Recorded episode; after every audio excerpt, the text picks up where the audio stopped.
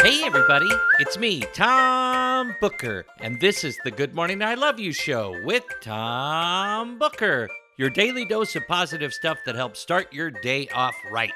I apologize for this episode being a little late this morning. Janet and I were having a chat and some coffee. It was nice. You should have been there. But since you weren't there, I have something to tell you that's also pretty nice. And that's good morning. I love you.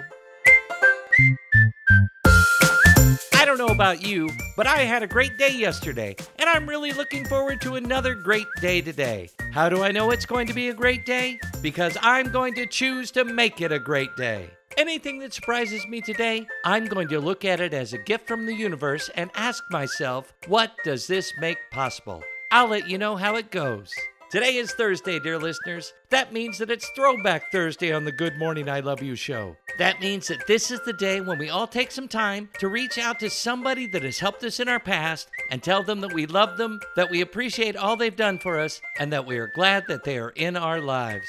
Who are you going to contact on this Throwback Thursday? I'm going to reach out to my old friend Paul Normandin, also known as the Hugmaster General of Austin, Texas, which isn't an easy title to get because Austin is a city of huggers. And believe you me, Paul out hugs them all. But I owe Paul a call, and when I talk to Paul, I'm going to make sure that he knows that I love him, that I appreciate him, and that I'm glad that he's still in my life.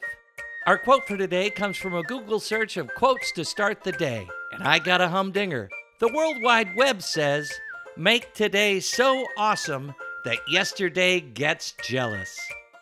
There you have it, dear listeners. Now let's go out there and make yesterday jealous by making today great. And don't forget to give some love to someone from your past on this Throwback Thursday. But before you go, I have something that I want to tell you, and that's good morning. I love you.